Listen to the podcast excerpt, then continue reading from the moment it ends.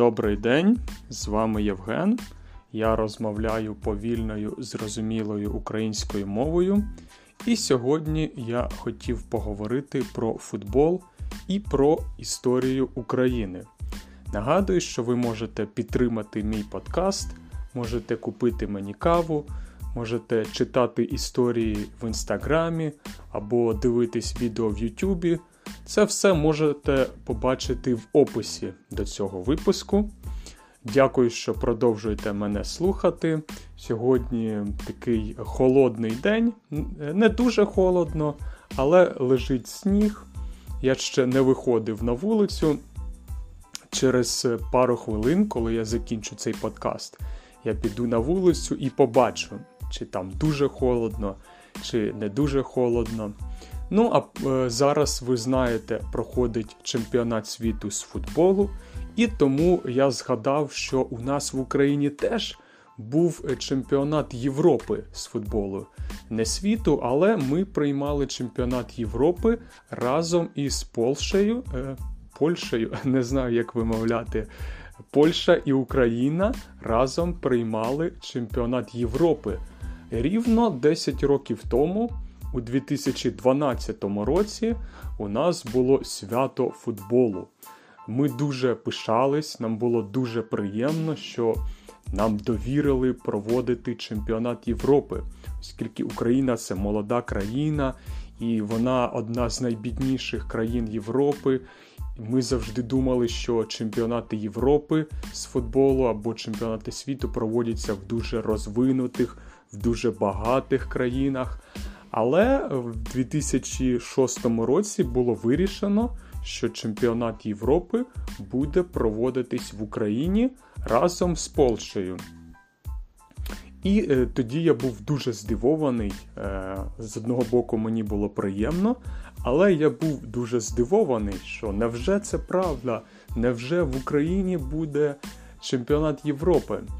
Дитинстві я любив футбол, я дивився матчі, дивився, як грає наша команда Динамо Київ, оскільки я з Києва, то я вболівав за цей клуб. Ну і, звичайно, я вболівав за нашу національну збірну. Я пам'ятаю, як я чекав із нетерпінням якісь важливі матчі, важливі ігри.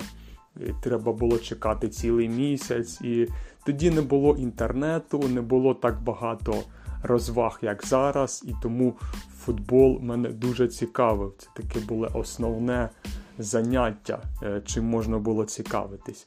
Ну і 10 років тому в Україні все було добре, не було війни, було спокійно. Е, е, матчі проходили в чотирьох містах в Києві, у Львові, у Харкові і в Донецьку. В Донецьку були такі важливі ігри нашої збірної. Там е, був дуже новий сучасний стадіон, хороший стадіон. Він називається Донбас Арена. Але, на жаль, у 2014 році місто Донецьк було окуповано, і зараз воно не підконтрольне Україні. Всього два роки після того, як проходив чемпіонат Європи, пройшло, і е, стались такі погані події. І хто міг повірити, в 2012 році все було добре, були ігри, всі люди їздили по місту із прапорами України, всі вболівали за збірну України.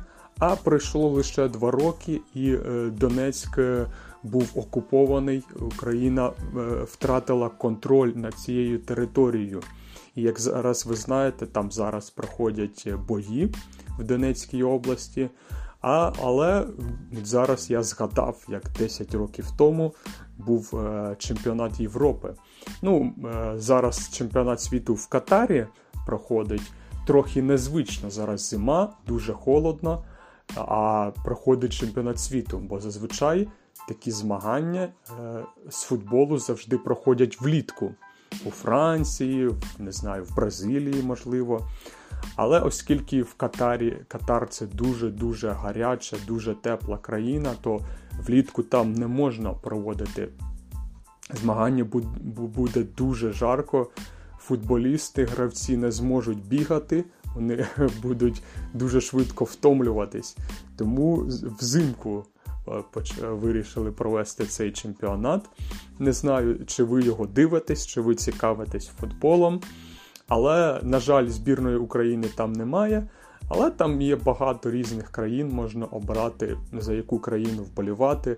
Наприклад, там є наш сусід Польща, е, з якою ми приймали чемпіонат е, Європи. Зараз е, Польща грає на чемпіонаті світу, тому можна за неї вболівати або за будь-яку іншу країну. Тому у нас сьогодні такий екскурс в історію невеличку.